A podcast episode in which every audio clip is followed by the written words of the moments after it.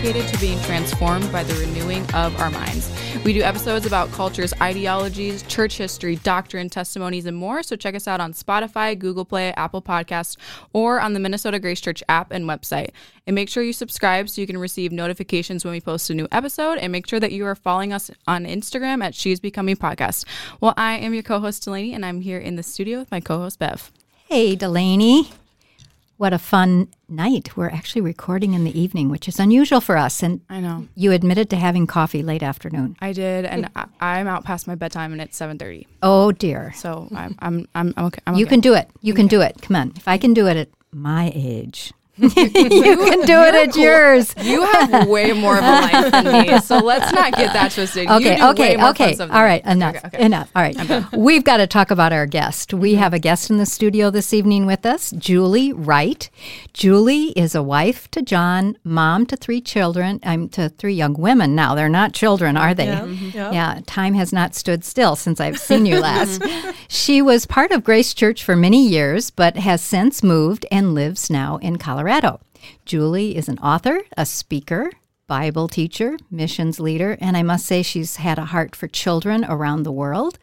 Her passion is helping people embrace the healing love of God and cultivate an authentic relationship with Jesus. That's a beautiful life mm-hmm. goal right there, Julie. Welcome, Julie. thank we you. like to start out with a question for our guests, and the question for you today is what is God doing through you? And now He's doing something through you in Colorado. Tell us. Oh, yeah. So I did grow up at Grace Church. I used to be like the longest standing staff person because I started in second grade. Um, Wow. Yeah, but we're in Colorado now. We have a retreat center and a camp called The Refuge. Okay. And so it's a small venue camp, six cabins, and people who need recovery from trauma or caregiving, and those we let them come free. We run a nonprofit there. Hmm. And then ministry leaders, ministry teams can come up and, So you're ministering to the leaders. You're ministering to the ministers. yes. I love that. And after being in leadership, that's kind of, you know, we developed a heart for that. Yeah. Mm-hmm. Because the people who pour out need to be mm-hmm. poured into. Right. They or do. need just a place of rest and Yeah. restoration. And to hear God's voice, you know, to get away in the mountains like that at a retreat where you'd feel safe and quiet and mm-hmm. the Yeah. rest and the solitude would be, oh, it's sounding good to me, Julie. Sounds Actually, really be wonderful. Still and know Yes. that I am God is one of the key verses in our cabins. So I bet that's the idea. That's yeah. so awesome. and more Yeah. new stuff going on in your life. Uh, you have written a book. Yeah. So we're here to talk about this book that you've written. It's called Redeeming Eve. And uh, Julie, just share a little bit with us your journey um, in writing this book um, and how you see your own life reflected in it. Yeah, well, I started actually. I taught Redeeming Eve. I know the you first did. time Here. here, You did. I remember. years ago, Mhm. and what they called the J term. It- I crammed all that content into four weeks. I'm not quite sure how that happened. The Holy Spirit. I know. Yeah, we probably were like, "Oh, this is an hour lesson," and three hours later we were still Yeah. doing it. But um, yeah, it really came out of my own journey as I started looking at the ideas of identity, influence, intimacy, and where I was getting my needs and my identity from. And it was part of my healing journey, but through the scripture, like the different things God was teaching me as I was studying women in the Bible. And so it's a pretty personal journey. The book stays in the context of the different women and the lessons, but they were lessons that were forged in my own heart and, in my own experience. And you share that in the book. And Yeah. I, I really appreciated that, that you were willing to be transparent of, Yeah. you know, the ha- mm-hmm. har- hard places in your life, the losses in your life. Sure. And how, you know, you, you naturally respond, but yet you wanted to choose to respond as God would have you respond and Yeah. to grow through it and not be stunted by it in your Yeah. growth of a person. So, yeah. And what a testimony to how God has used maybe pain that you've experienced or suffering into such a beautiful work that can help other women. Yeah. Honestly. Absolutely. Absolutely. When you read the book, you realize this author has been there. And Yeah. that's Oh, not the usual case, honestly. You know, I read a lot of commentary and stuff, and it's She very impersonal oh, usually. So uh, we just got your book in the mail. Okay. and it's on my I need to read list. And when I was talking to Bev, she was like, read it next. It's your next book. Put this at the oh. top of your list. She was like, I have read lots of books about this and lots of books about women, but she's like, she picked up on things that I Totally I missed. totally missed. Mm-hmm. mm-hmm. So just so you guys know, high praise coming from Bev, and mm. Bev knows her stuff. So that's that's high Well, praise. and I know Sweet Julie, so mm-hmm. maybe that made it even more special. You know, when you're Yeah, reading the and you know the author, and I know the seat of some of those painful things in your life. So Yeah, it yeah. was Yeah. it was a beautiful thing to Oh, to praise read. God. Praise that God. was my intention. Mm-hmm. Was if I can just kind of lay my heart bare, you know, Right. and just kind of be real and raw with what God has taught me and the realities of those things. That that's what helps people, exactly. Totally. right? Yeah, And So- nobody's spared those Yeah. hard, mm-hmm. Dark mm-hmm. times in our Yeah, life. No one is. So No. we can all relate to that. We can't relate to the person that puts up a perfect front. We Yeah. can't. And you really dig deep into the lives of these women. Yeah, Yeah. yeah. So oh, great. you in your book you do a teaching on the lives of seven women in the Bible and you began with Eve. What is important about Eve for us to know as the basis for the rest of women? I like that you started with Eve as the first. Yeah. I do too. I thought, what's there to Yeah, write about her? right. But boy, a lot. yeah. Yeah. Well, it kind of was like in the beginning, right? Mm-hmm. You know, so as I started looking at some of the dynamics, some of the struggles that I was having in different areas, as God led me to the scripture into Eve, I just, I mean, again, each time I studied it, something new came out of it. But I just was like, look how God intended this relationship with Himself. Between the man and the woman, with creation, with their purpose. And I just saw this perfection you know, in their experience, literally, you know, a match made in heaven. Right. Yeah. There you go. Live in the garden. There you go. And Eden meant the garden of pleasure and delight. You know, I'm mm-hmm. like, can I go there for Yeah, vacation? please. It's coming, Julie. It is. It is coming. But I was like, it didn't really last long. Yeah. you No. know, Yeah. less than two chapters or by chapter Yeah. three. Yeah, we're in trouble And already. It kind of comes off the rails. And I really wanted to look at what was the heart of the attack on the heart of Eve. Mm. And it really was to doubt God's love and his goodness, but to doubt his love for her, mm. his character. He, he cast doubt on God's word, he accused God's motives. And if he can, it's kind of the divide and conquer. Mm. If he can get us to divide ourselves from believing that God loves us, then we're set up for temptation, for oppression, and for dysfunction and sin and pain Yeah. and everything that comes with it. Hmm. Are you seeing that like in culture now? Like as uh, like as just have have you just wrote this book. Mm-hmm. How are you seeing the influences of that like in culture now? That's a great question. And you know, in culture, mm-hmm. our culture is, you know, reeling in some mm-hmm. ways, but how far we have come from what God intended. You know, mm. whether it's, you know, I was just doing a session on Bathsheba mm-hmm. and talking about our human sexuality and stewarding our sexuality with purity, with integrity, with mm-hmm. modesty. And it just dawned on me, like just in that one area, you know, not to just dive right into that. yeah, we want we want to talk about her more too, but go ahead. yeah, but um, you know, ori- you know, you took sexual expression used to be in the context of marriage, mm-hmm. and then we divorced like sexual intimacy from marriage, and said if you just love each other, Right. and then we've divorced it from love and just said, well, if you're in a relationship, you don't have to love each other, you don't have to be married, but if you're in relationship. And I think recently we have divorced sexual intimacy from even Yeah, relationship. hook up. Yeah, the we're in hookup culture, mm-hmm. is like you don't even have to know somebody. Mm-hmm. You know, there's no expectation of a relationship or dating. And that's just one area, an important area of our identity where culture has just sabotaged and just come against God's design. But you know what? We're still people. Mm-hmm. People haven't changed. Women still want to be known, to be loved, to have relationship.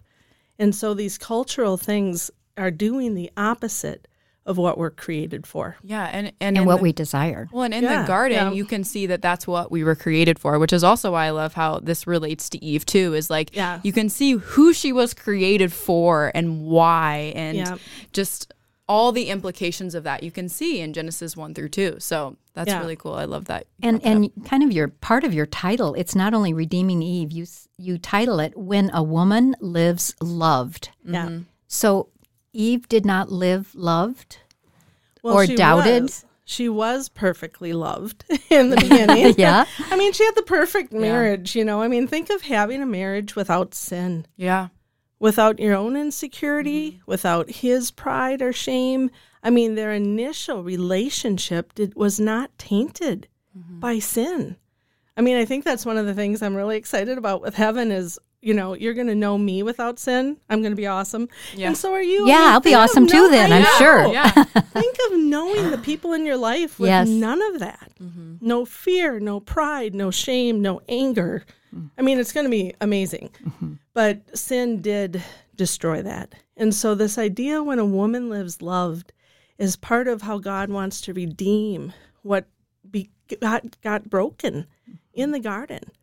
What got broken, we were separated in our relationship with God. You know, fear, shame, blame, hiding were all immediate results of sin. Mm-hmm. And then the separation, even between Adam and Eve. You know, he looks at her and says, The woman you gave me. Yeah. you know, First she must fight. have been like, What happened to bone of my bones and flesh of my flesh? You Yeah. know, now you're throwing me under the bus yeah, with God, Yeah. saying this whole thing's my fault. You know, I mm-hmm. mean, and we've been reeling in a way ever since. And then there was the curse too. Yeah. Mm. Yeah.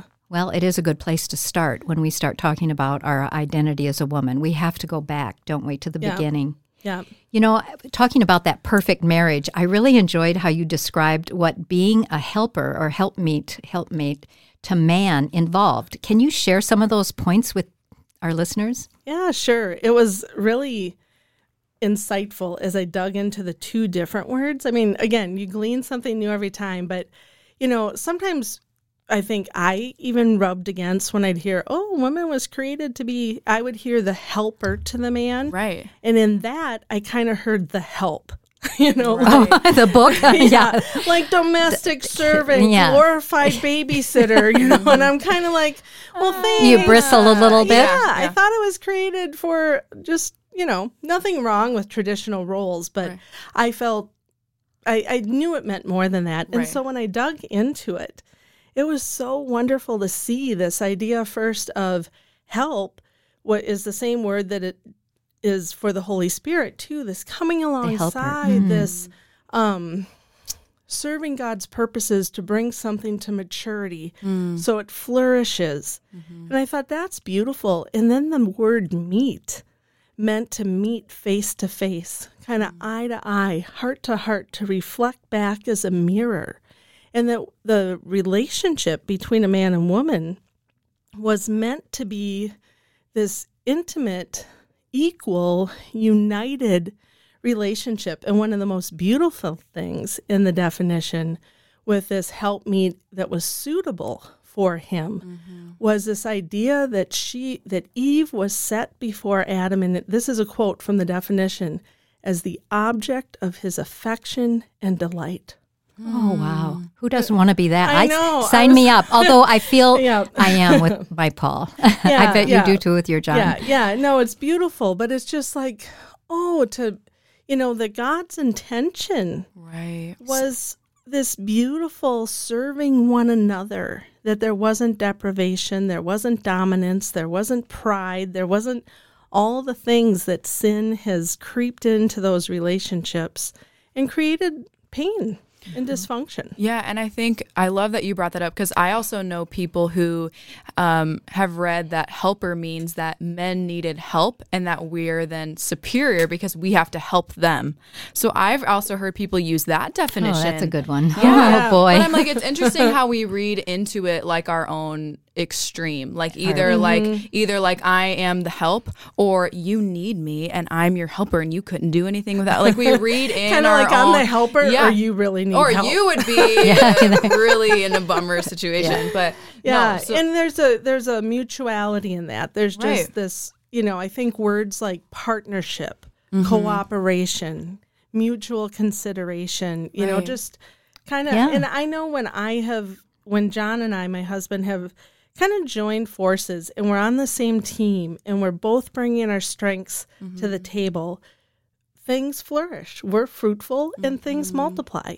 And when we get contentious or competitive or combative, everything just starts to fall apart, you know? So it's this oneness and this unity Yeah. where there's, you really respect and serve each other. Yeah. And it's really Yeah. beautiful. I, I, I have told my kids this. You know, when dad and I agree, we seldom make a wrong decision. Mm-hmm. And you know, it's you have each other for that. That's your safeguard. That's your um, your go to person. And um, that face to face idea is so beautiful. There, face to face, God wants you to succeed. You know, Yeah. He wants that um, relationship to strengthen you in following the Lord. Yeah. Yeah, Mm-hmm. for sure. Yeah. Well, let's let's talk about now. Um, in your book, you went into the two sisters who shared a husband, Rachel and Leah. Oh boy, that's I trouble. Um, Dysfunction junction. Yeah. So, um, can you tell us about their story briefly, and then just some truths um, from your book that you wrote about? Yeah, on the high level. I mean, there's a lot, a wow, lot in there. it's a long story Yeah, too. and it really one. is. There's there's so much. So I encourage you to read the book because that's one of my favorite chapters on identity. But it really talks about identity based in rivalry mm-hmm. and living from lack and labels. And so, you know, Rachel lives from what she doesn't have. She doesn't have mm. children. She had everything else. She has a man who loves her. She's the beautiful one. She's wealthy, beautiful. It says she's shapely in form. You Yeah, know, yeah. yeah. so she's, you know, got the whole thing, but she doesn't have children. And she lets the one thing she doesn't have rule her life and her goals. So she lives out of lack instead of out of gratitude. And Leah lives out of a label and what she is not. She was not loved by Jacob. Yeah, it says it again and again in the and scriptures. over and over. And even God saw that she was not, Not loved. loved. Mm. So it wasn't that it wasn't true. But, you know, one of the things I was thinking, I was like, is it true she was not loved, period? And the answer is no. She was not loved by Jacob. True. I don't think she was well loved by her sister. Yeah. I think her And sister maybe really. her dad. Dad, I was going to say the dad kind of is a Yeah. Yeah. little bit of a villain in the story. I know. I'm like, what was that conversation, right? Yeah. What in the world did the father say to her to get her to go oh. along with this? But so she wasn't well loved by her father. Maybe he was well intentioned, maybe not. Yeah. But she wasn't well loved by the people who were supposed to love her. Yeah, that's a good way to sum that up. And yet, she was never unloved because she was mm-hmm. always loved by God. Mm-hmm. And so I think sometimes we have to look that we don't let other people, their acceptance or their rejection, we can't let what we have or don't have, we just cannot let those things determine our value and how we're going to live our life. If you live out of those wounds, you, you just keep striving to get the thing you don't have or the thing you're not. And instead, we have to just forsake those and just say, God loves me. You know, and Leah at one time does kind of come to that point with her fourth son, mm-hmm. Judah. You know, the other sons, it was like, maybe my husband will love me now. At mm-hmm. least I've done, you know, like she's trying to earn his love. She first mm-hmm. steals love, then she tries to earn it, then she tries to buy it as you Yeah. go through the story. yeah, But with Judah, she said, This time I will praise the Lord. Mm. And she responded with gratitude. And you know, one of the most important things I saw in that is when you come to that place of freedom, you know, where you know you're loved and you're secure with Christ, you have to guard it because she gets re ensnared in the baby race. Yeah. You know, she got rebaited to live out of that brokenness again. But that moment, she lived and accepted Judah as from God. And you know, out of all the sons, who was Jesus? born exactly. through? I was The going to line say of he's- Judah. mhm, Yeah. mhm, that's Yeah. no coincidence. Yeah. Wow. So it's a beautiful story. There's so much in it, but yeah. okay, I see. I see what you're saying, Bev. Already. yeah, didn't I told you she digs deep, dear. Yeah. Wow. Yeah. Wow. Yeah. Yeah, but Rachel and Leah, I, I, I always thought Rachel never had the gratitude. She never she never was thankful for all that she did have. She she had tunnel vision to what she didn't have. And boy, that is a path to misery. Misery. Yeah. And you know, I was like, "Come on, Rachel," but you know, I God gave me a little compassion for her too cuz she did not sign up for this scenario. No, neither you know, of them Rachel, did. yeah. Rachel was like, "I'm getting married to this man and going to live happily ever after," and her happily ever after just gets hijacked. Mm-hmm. And then she's stuck with it.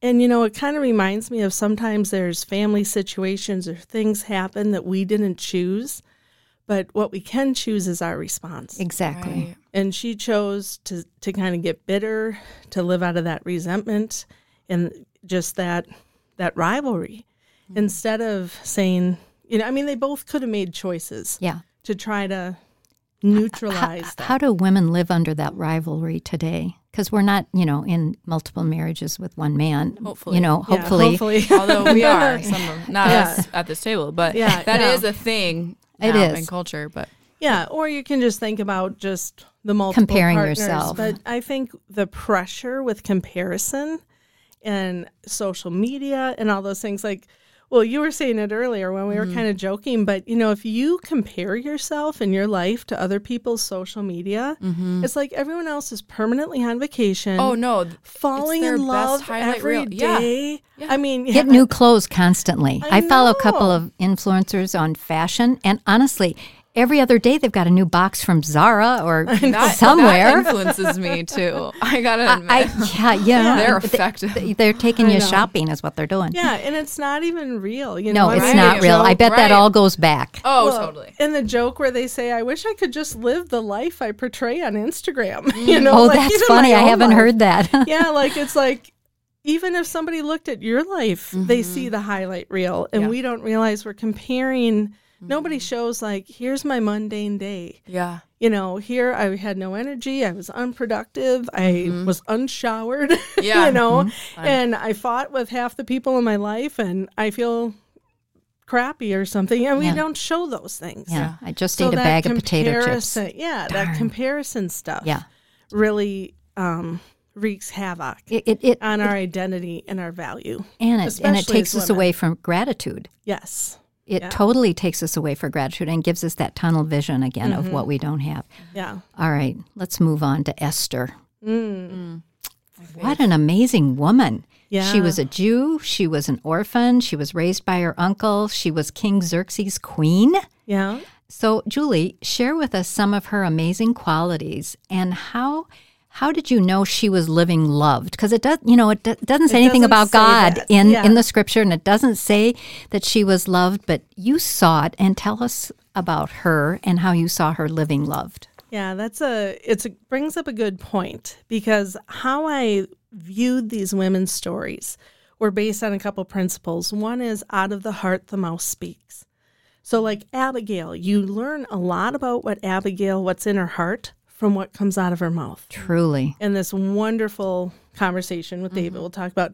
But also, you know, actions speak louder than words. We see what people do, we can assess things like that's the fruit of their life. And with Esther is really an example of that fruit. Mm-hmm. And then just knowing human nature, the nature of relationships, kind of reading between the lines at times and what they do and what they don't do but could have done. And that's one of the things we see with Esther. And you know, the reason I chose her for identity was after doing Rachel and Leah with lack and labels, mm-hmm. I thought, you know, Esther had a lot of lack and labels. Mm-hmm. She was an orphan, she was a minority, she was an oppressed people group in a prejudiced culture. You know, she was also beautiful, so she had some quote positive labels. but she had her life taken from her. She had no Yeah, choice. I mean, she was summoned into that role. yeah, and you think if Rachel and Leah lived with rivalry, Oh. Esther Oh, that harem! What a, a cat house, huh? yeah, And not only the rivalry of the harem, but then she's put in a contest, which is like the mm-hmm. bachelorette of, you know, Yeah, of ancient times. Yeah, you exactly. know, and like it's On all steroids. rivalry. Mm-hmm. And you really see her, she doesn't get baited into all those catty behaviors. You see her, she stays submitted to Mordecai as her father figure. She submits to um, the man in charge Right. um, at the palace, and she st- she just wins everybody over. She was so She took advice too. You know, she took Yeah. advice who of the man who was in charge of the harem Yeah. of how to approach the king, and she took his advice. Yeah. And she chose simplicity over, Yeah, you know, trying to make it happen. she was teachable. Yeah, she's a good example She's too of someone who's so humble but so bold at the same time. Yeah. like I feel like you don't see that together a lot in Mm-hmm. a, a person at all. Um, but like, man, she, I, I at the, she was both For at the such same a time as I'm like, this, how can you she be sure humble was. and bold? Yeah, Yeah, and you see her dependency on the Lord because again, Yeah. by what she does. So Tell when us this what she did. Yeah, Mhm. when this crisis happens and they say you need to go to the king, and she's like, he hasn't summoned me, and if I show up in court, I mean, if he doesn't lower that scepter, they can kill me. yeah, And her response to that was pray and fast. Hmm. And For I me. will pray and mm-hmm. fast too. So her first thing is she goes to the Lord. Hmm. So again, we see this dependency. Sorry, we see this dependency and this submission and surrender to the purposes of God. So we see she lives out of this uh, teachable surrender to the Lord, to the leadership in her life, and then she risks her life with the famous words, right? If I perish, I perish. But then in those that prayer and fasting, you see that God really gives her a strategy for how to approach the king in a way that honors him and respects him and does not shame or embarrass him.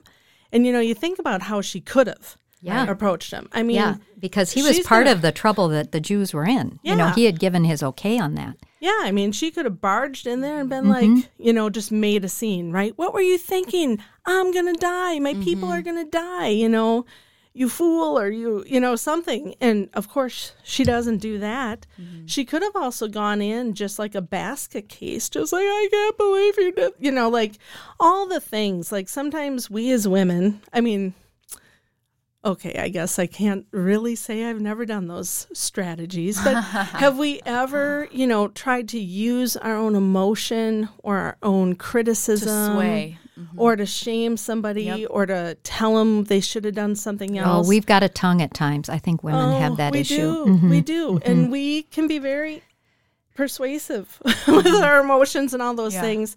And she just keeps all that in check. And she walks in and she asks him to a banquet. She honors him in the very way that the former queen dishonored him. Oh, interesting. I hadn't thought You about know? that. Yeah. Another example, Delaney. Digging yeah, deep. you know, I mean, the former Yeah. queen didn't show up for the Vashti. banquet, Mhm. and then she invites him publicly to which a is banquet. like totally living out her womanhood too, yeah, affirming that he like that he's the king and that he's the leader, which is really awesome. yeah. Wow, I did not think about it. My mind's kind of blown right now. Yeah. yeah. Yeah. So, I mean, it's just beautiful in how God uses her not only to save the Jewish people, but she ends up being put second in charge with her uncle Mordecai being given the signet ring. I mean, this little orphan girl ends up, you know, the ruler of the biggest nation on earth. I mean, it's just, And there's Purim that Yeah. celebrates Esther, and little mm-hmm. Jewish girls dress up like Esther Yep. every year Yeah. as a festival of remembrance to her. yeah, that's beautiful. Yeah. Yeah. Yeah. Well, thank you because that Esther's always been my favorite. So I'm like, those insights are super awesome. But um, we in our Real Faith, Real Works Bible study have been um, doing Galatians. And we, since we're in Galatians, we've been talking a lot about Sarah and Abraham. So I love this next question. yeah, yeah, yeah. I know, Very- like one just- big yeah. story to Yeah, another. Yeah, yeah, It's just really great. Um, yeah.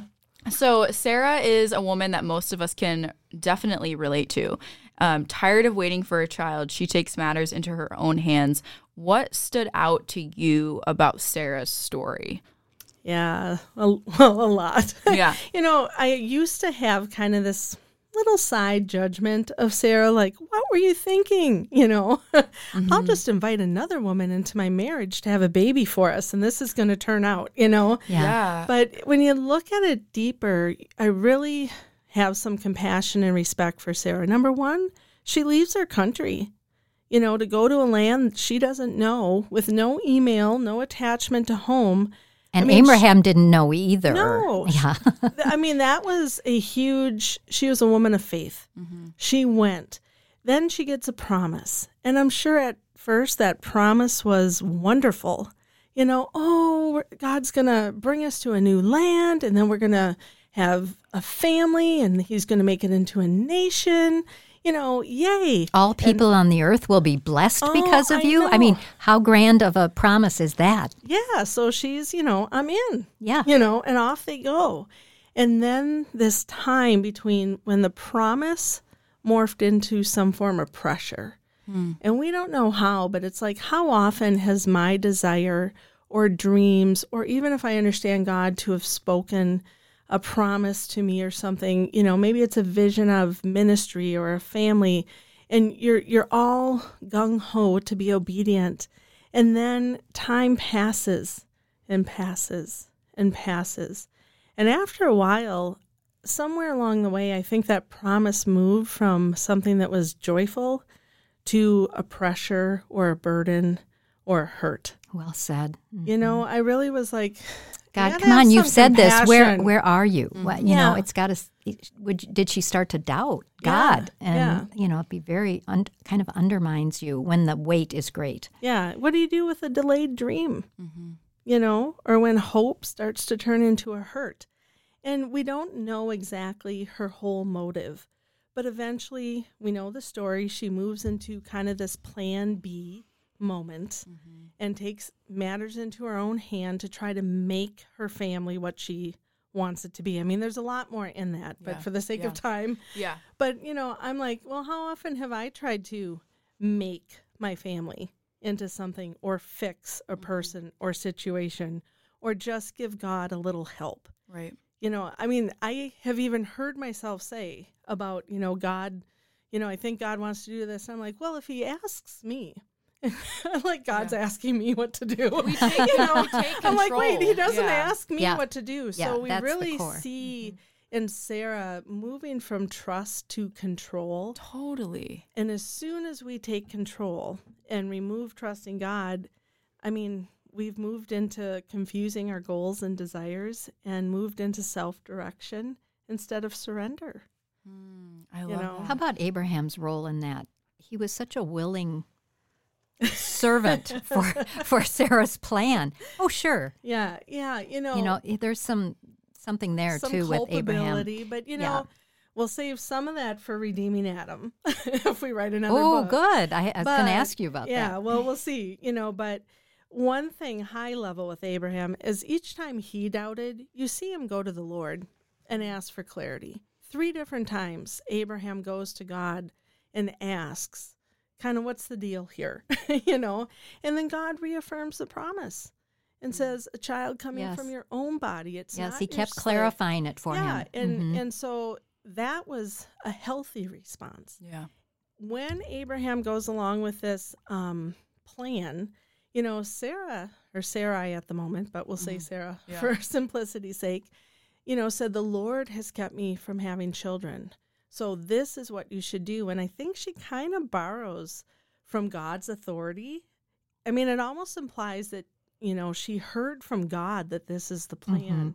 Mm-hmm. And he made the mistake of just going along with it, which is the same mistake Adam made. Totally. Right? He listened to his Lack of wife instead of yeah. listening to God 1st Mm-hmm. And then later, when Sarah tells him to send Ishmael and Hagar away, that time Abram went to the Lord and asked for clarity. And then God did say, That's what you need to do. Mhm. Set her free. You know, and so.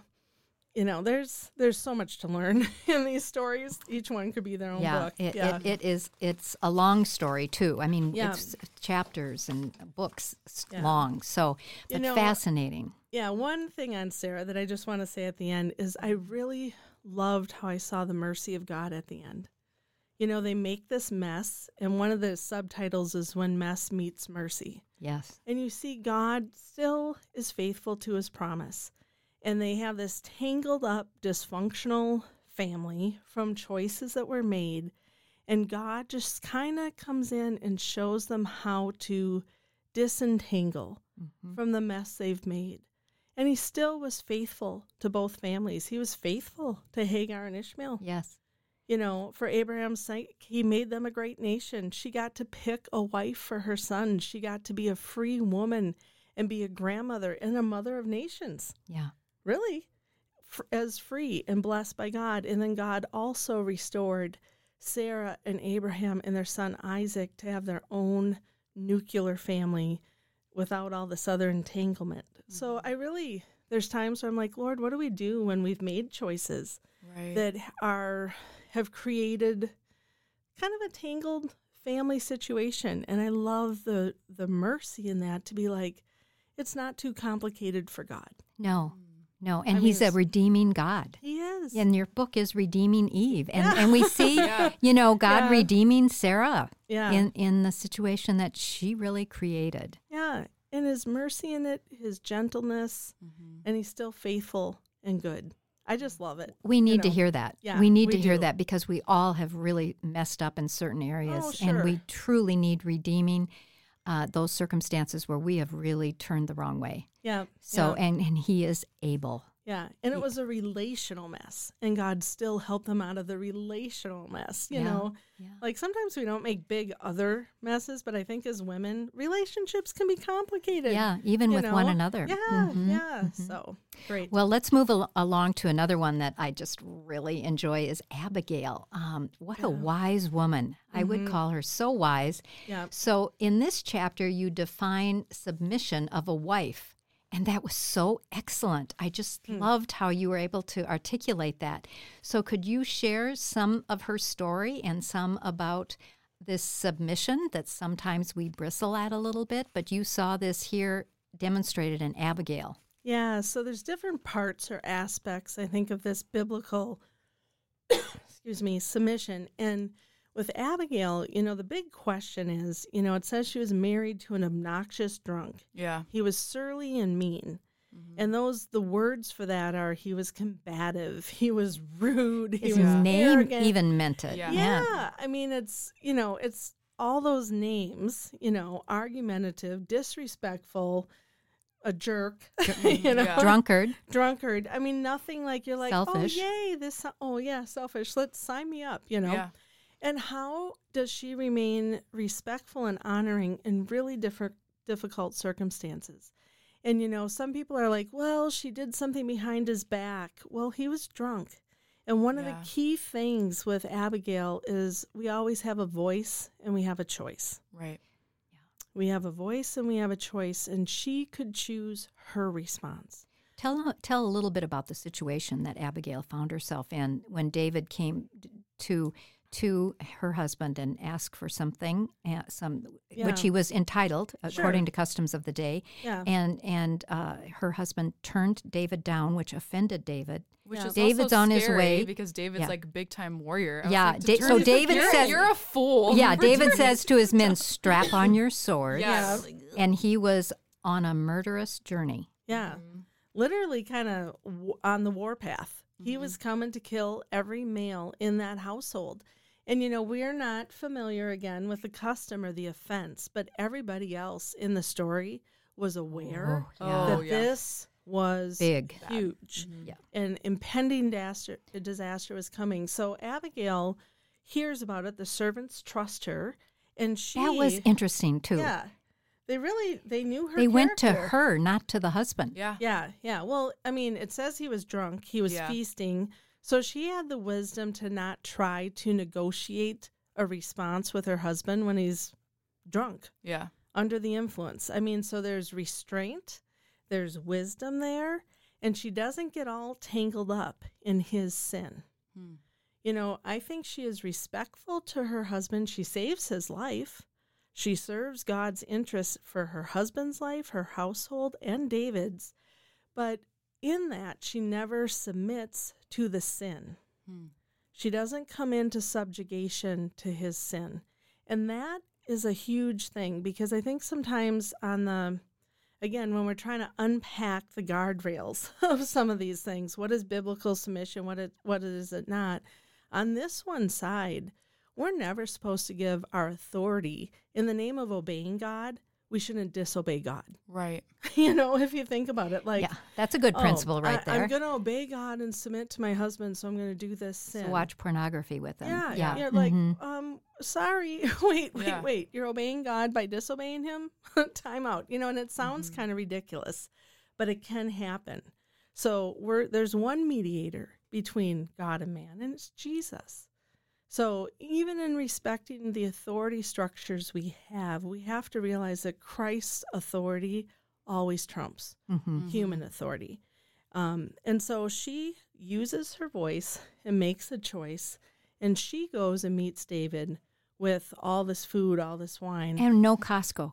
Mm-hmm. I, I, I, I marvel Yeah. at this woman. She just she got that food together that so out. quick Yeah. but she had servants. for hundreds of people, hundreds of hungry men. Yeah. I know. God yes. bless her. I know.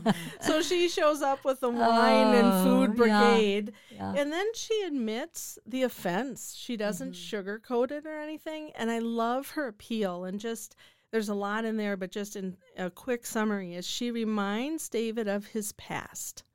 You know, God's faithfulness. He's the giant slayer, right? He's the anointed one. Mm-hmm. And then she points to his future. You know, God has anointed you. You're going to be the king to protect his present mm-hmm. and say, don't Don't, Don't do mess it up here. yeah, mm-hmm. trust God. If you've trusted Him in the past and you're trusting Him with the future, trust Him in the present. Let God deal with this. And David is so grateful. Mm-hmm. And he says that God sent her. Mm-hmm. Mm-hmm. And he is won over by Yeah. her wisdom.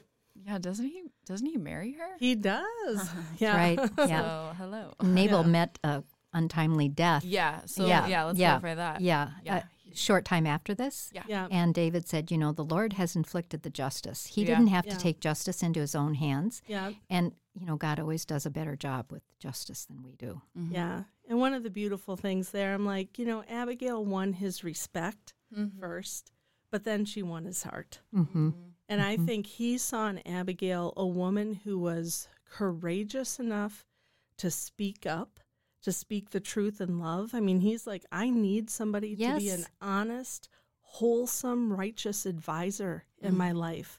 So, you know, also godly submission isn't just being a yes woman. you Yeah, know, like, yeah. yes, yes. You know, that's not what it means. It's that face to face, you know, sharpening, pointing one another to God, to his truth, to faith, to righteousness. Mm-hmm. And she uses her influence in a beautiful way. And David's like, I need more of that. Yeah, exactly. Exactly. And to have that's really she's a great definition of a helpmate. Think of what she must have helped him in in the rest of his life here yeah. and his journey. So she is an amazing character. Yeah. She served God's purposes Yeah. Yeah. in David's life. Yeah. No, I, I love her story, so I'm I'm excited to read that Now chapter you in the just book. said you've just I said know, she's now she's your favorite. I know, I know. I keep changing too. I keep changing too. I, Yeah. I yeah, I I change every podcast episode. I say the same thing. Like this is my favorite episode. I'm Yeah, like, oh, yeah. too wishy washy, really. um, okay, so you've already started to talk to us about Bathsheba, but um, Bathsheba has some warnings for us. What are they? And you named this chapter "Seduce and Reduce." Why did you name it that? That is an interesting name to me. I know.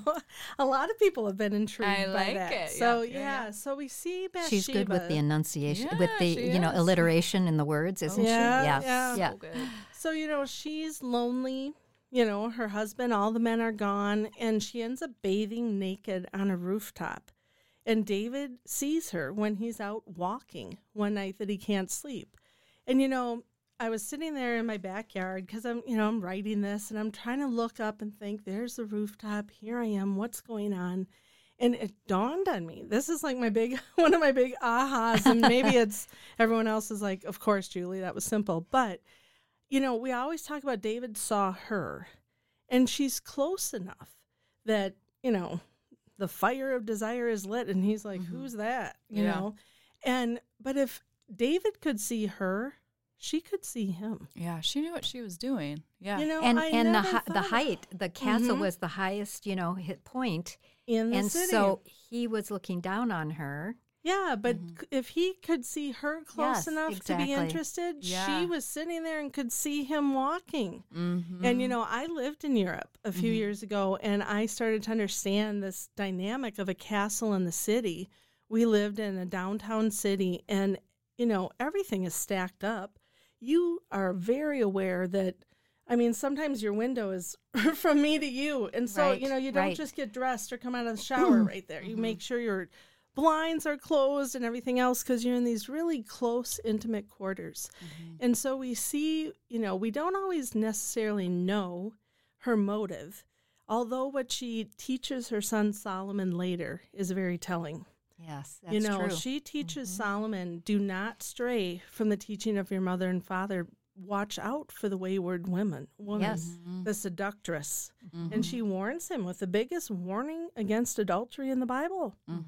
You know, and we just saw Abigail when David is coming, same David, years before, yep. you know, kind of on the warpath, and she risks everything to intervene and intercede and stop him. Well, when the soldiers or a servant comes to get Abigail, she doesn't even ask them what it's about. There's no There's no "Oh, dialogue at all. no, and she gets into David's quarters, and there's no, oh, David, don't do this. You're the king. Don't do this ungodly thing. there's no protest, there's no mm-hmm. resistance. And furthermore, you know, the Bible isn't shy about calling rape rape or even incest or all the other things. The Bible doesn't shy away from this. Yeah. And the Bible calls it adultery. Yeah. David repents of it as adultery. Nathan the prophet confronts it as adultery. God judges it as adultery. And Abigail herself teaches her son based on it as adultery. So, I mean, it there was intentionality in that. And we see, as I was looking at that, I thought, what are the rooftops of today? Mm-hmm. How do we still solicit attention? Mm-hmm. particularly sexual attention that is Right. not ours to have, mm-hmm. or maybe that's supposed to belong to somebody else.